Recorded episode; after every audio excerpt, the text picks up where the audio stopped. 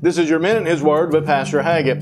How long does love last? For some, it's until there's a conflict. For others, as long as they get loved back. And others, it is as it should be unto the grave. But there is a love that goes even beyond the grave. The Bible says in Jeremiah chapter 31 and verse 33, The Lord hath appeared of old unto me, saying, Yea, I love thee with an everlasting love. Therefore, with loving kindness have I drawn thee. There's nothing that can change the love of God for each of us. You see, the love that the Lord has for you and me is an everlasting love, a love that goes on into eternity and beyond. That is why that the Lord is continually wanting us to draw closer to Him that we might enjoy and experience this everlasting love. Jesus demonstrated when He died in our place on the cross so that we could have eternal life.